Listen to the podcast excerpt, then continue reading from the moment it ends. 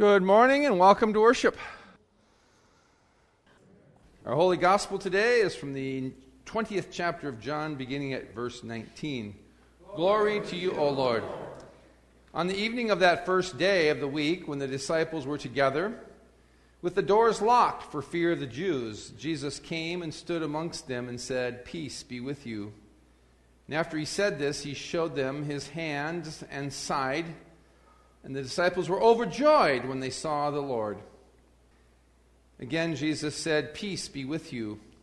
As the Father has sent me, I am sending you. And with that, he breathed on them and said, Receive the Holy Spirit. If you forgive anyone his sins, they are forgiven. And if you do not forgive them, they are not forgiven. Now, Thomas, one of the twelve was not with the disciples when Jesus came, so the other disciples told him, We have seen the Lord. But he said, Unless I see the nail marks in his hands and put my finger where the nails were, and put my hand into his side, I will not believe it. A week later, his disciples were in the house again, and Thomas was there.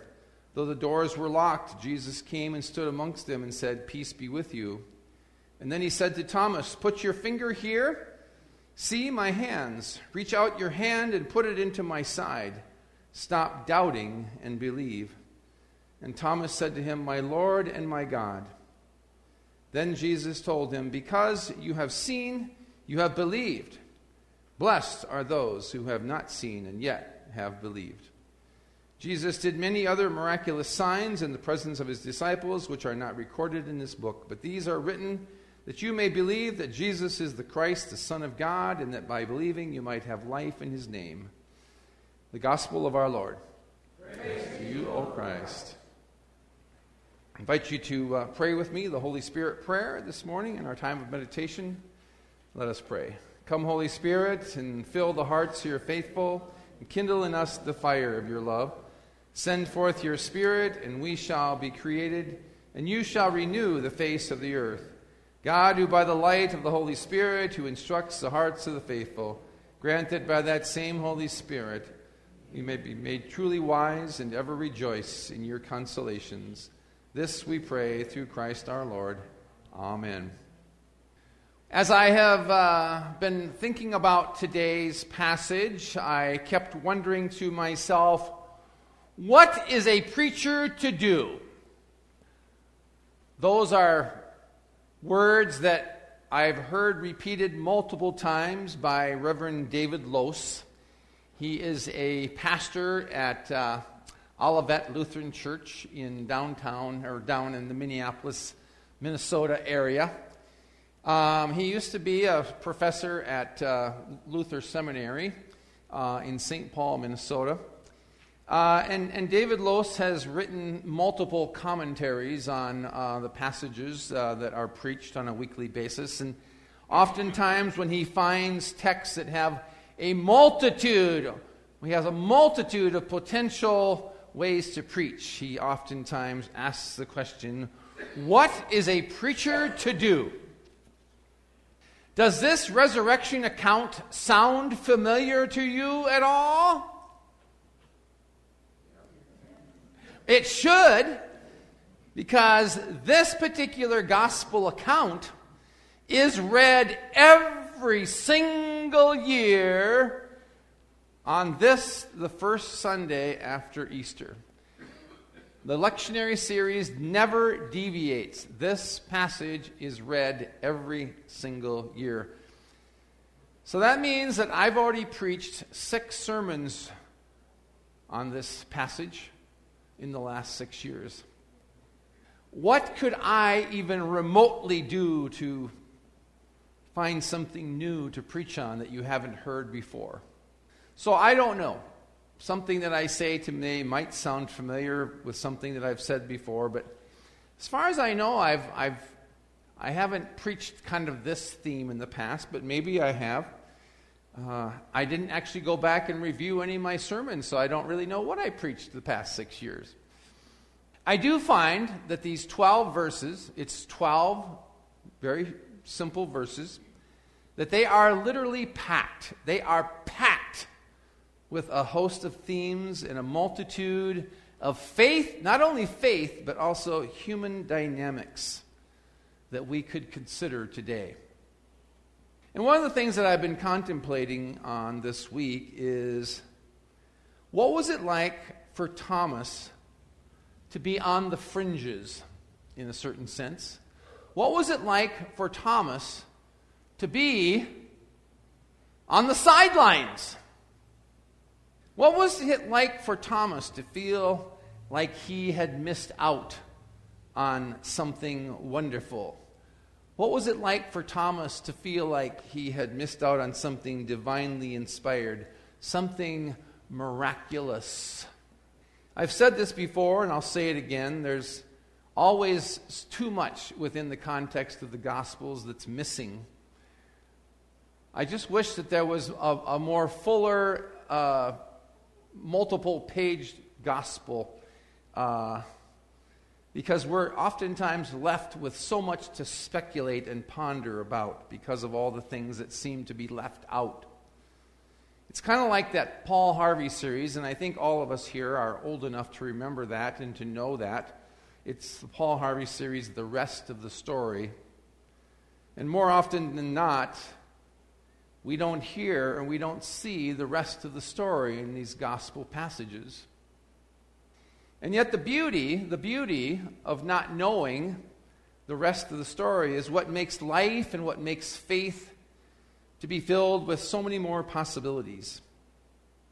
Because as I look around this sanctuary right now, right here, right now, there are faith stories that abound. You may not feel that way, you may not actually think that, but there are faith stories that abound just through the context of the membership of our church. You and I, collectively together, we have faith stories to tell. Because there is so much that we don't know about you, that we don't know about your life, that we don't know about how it is that you grew up into the faith. I don't think I can say with absolute certainty whatsoever that I know each and every one of you intimately or know anything about your previous past or what it was like for you to grow up as a kid or what it meant for you to come to faith. Think about the potential of all of the rest of the stories that are right here, right now, in this sanctuary, in this faith community. So I've been wondering and I've been pondering this week what Thomas must have been thinking and feeling. I mean, imagine this for a second. The disciples, they had this miraculous encounter with Jesus. Jesus spoke with them. He physically was present with them. He shared the peace with them. And in just a very few words, Jesus blessed them and he literally conferred the kingdom work upon them. He says, As the Father has sent me, so I am sending you. And then he breathed on them and he said, Receive the Holy Spirit. And then after that, he confers upon them the gift and the ability to forgive or not forgive and to extend forgiveness in the name of Christ. And to imagine all of that, now, granted, it must have taken a whole lot more time, but for our gospel passage purposes, it, all of that took place within the context of three verses.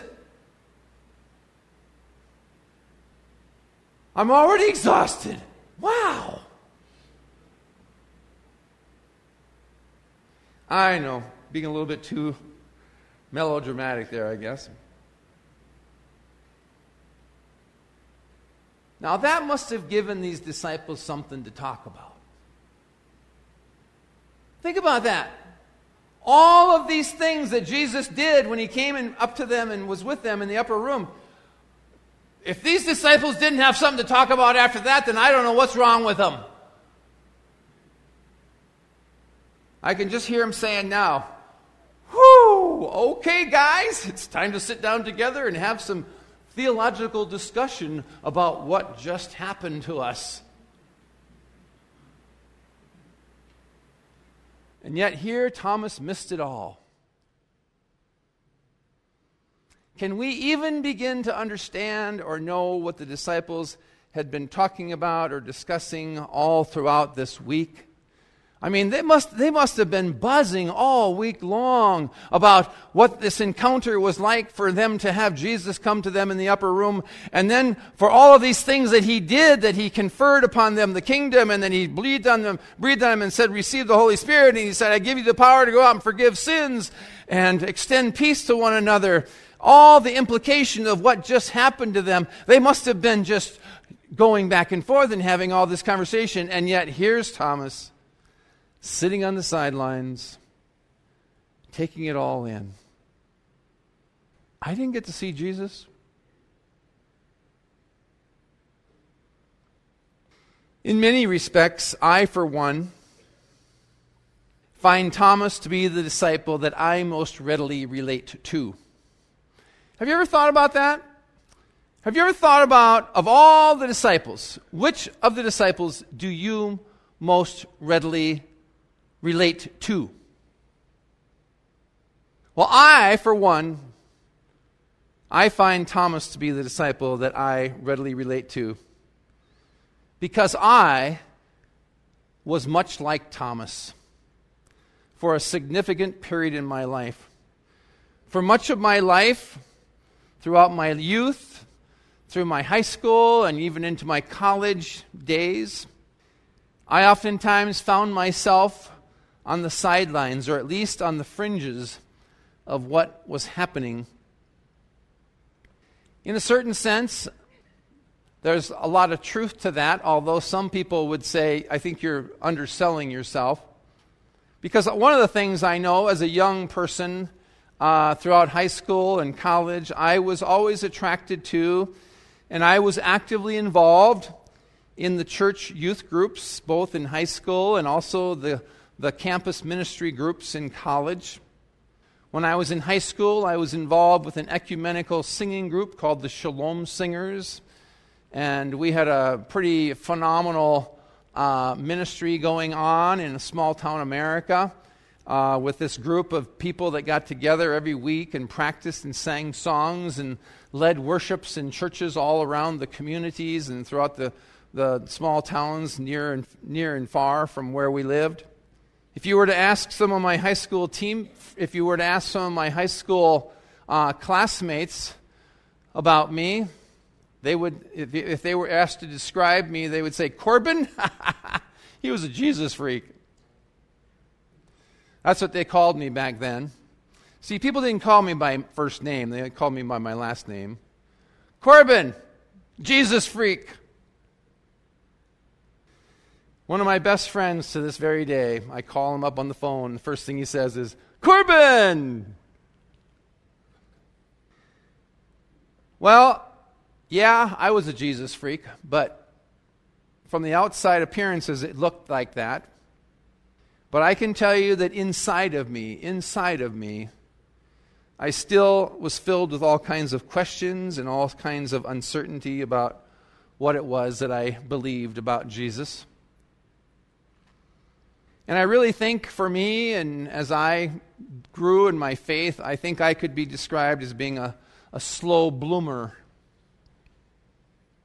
I specifically recall those times when I was in college when I felt like my faith was inadequate or not up to the standard of what my other Christian brothers and sisters were living and experiencing through their faith expression in the, in the campus ministries that I was involved with. Because you see, I don't know. I've, I've got this bad habit. I compare myself to people.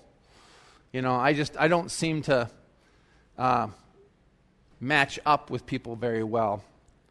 Because you see, my friends, they all prayed better than me. They prayed out loud. They prayed, they prayed,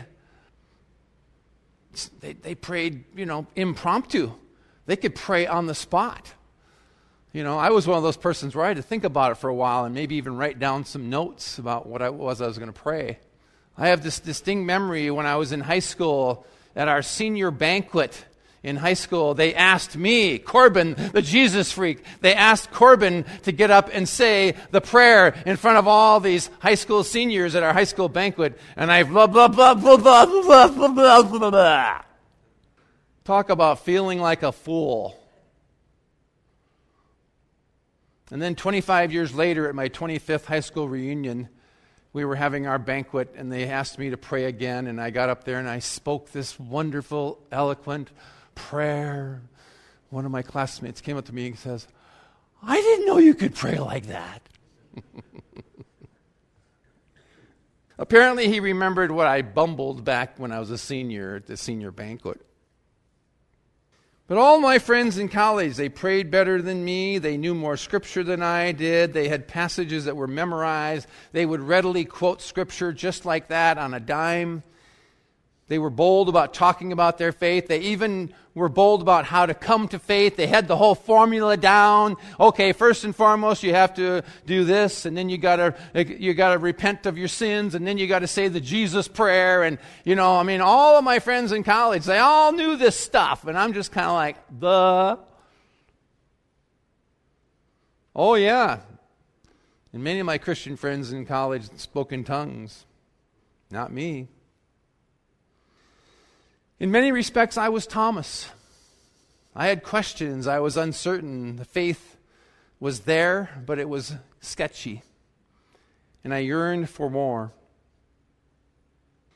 And I appreciate what Deb Thomas says about this life experience because it speaks to me. It speaks to me about who I was, and I think it speaks about who Thomas was. She says, I see Thomas as a man who yearned for a living encounter with Jesus. I see Thomas as a man who wouldn't settle for someone else's experience of resurrection, but stuck around, but stuck around in hope of having his own. A man who dared to confess uncertainty in the midst of those who were certain. That's me to the T. That statement fits me to the T especially back when I was in college. I also like what David Lose wrote about this passage. He says that true, vigorous, vibrant faith comes from the freedom to question, to wonder, and to doubt. Wow, that gives me permission. That gives me permission to question and to wonder and to doubt. I too think it's important to make I think it's important to make room for a little doubt because I can respect and understand people who ask questions and who wonder and who have uncertainty because I was one of them. But I was also one of those persons, much like Thomas, who I stuck around because I yearned. I yearned and I yearned and I yearned to have a living encounter with Jesus. And over a great period of time, my faith in Christ took on a life of its own. Within the context of various Christian communities that I've been a part of over the years, and I can tell you that I have many, many people. I have numerous people to thank for helping me along in my faith journey. People who were teachers, who were mentors, who were faithful followers of Jesus. It was their encouragement and their mentorship in that greater Christian community that made it possible for me to have a living encounter with Jesus that made faith possible through the working of the Holy Spirit. And one of the other things that I've come to realize over time is that faith is a daily experience. It's much like Martin Luther, who, in his explanation on the third article of the Creed, he says, I have come to have an understanding that I cannot, I cannot believe in Jesus Christ my Lord or come to Him, and I cannot, by my own understanding or strength, believe in Jesus Christ my Lord or come to Him, but instead, each and every single day, the Holy Spirit continues to call me through the gospel and enlightens me with the gifts of grace and confers upon me Christ's forgiveness and makes it possible for me to be kept each day in the true faith. And Martin Luther continues to go on. He says, That same Holy Spirit that calls, gathers, and enlightens me every day, it also calls, gathers, and enlightens the entire Christian church. And it keeps it with Jesus Christ in the one common true faith. I think today is a day in the life of the church when we make room for all the Thomases in our world. And I have a hunch that there are many. Maybe you are a Thomas. I was one of them, and there are still some days, even now, when those Thomas tendencies and uncertainties creep in on my faith journey. And yet, Christ, Christ does not and cannot be stopped. Christ does not stop, keep coming.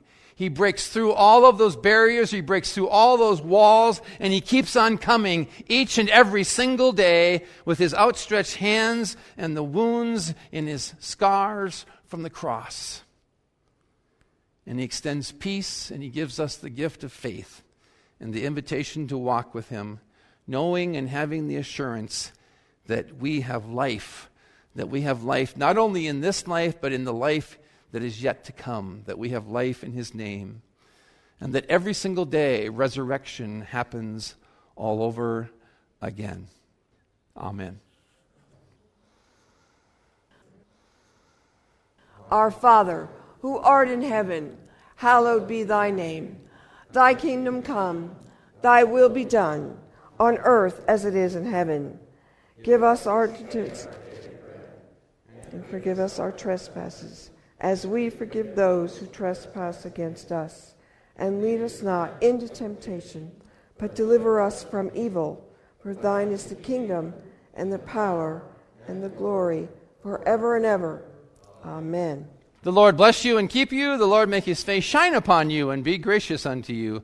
The Lord lift up his countenance upon you and give you peace. Amen.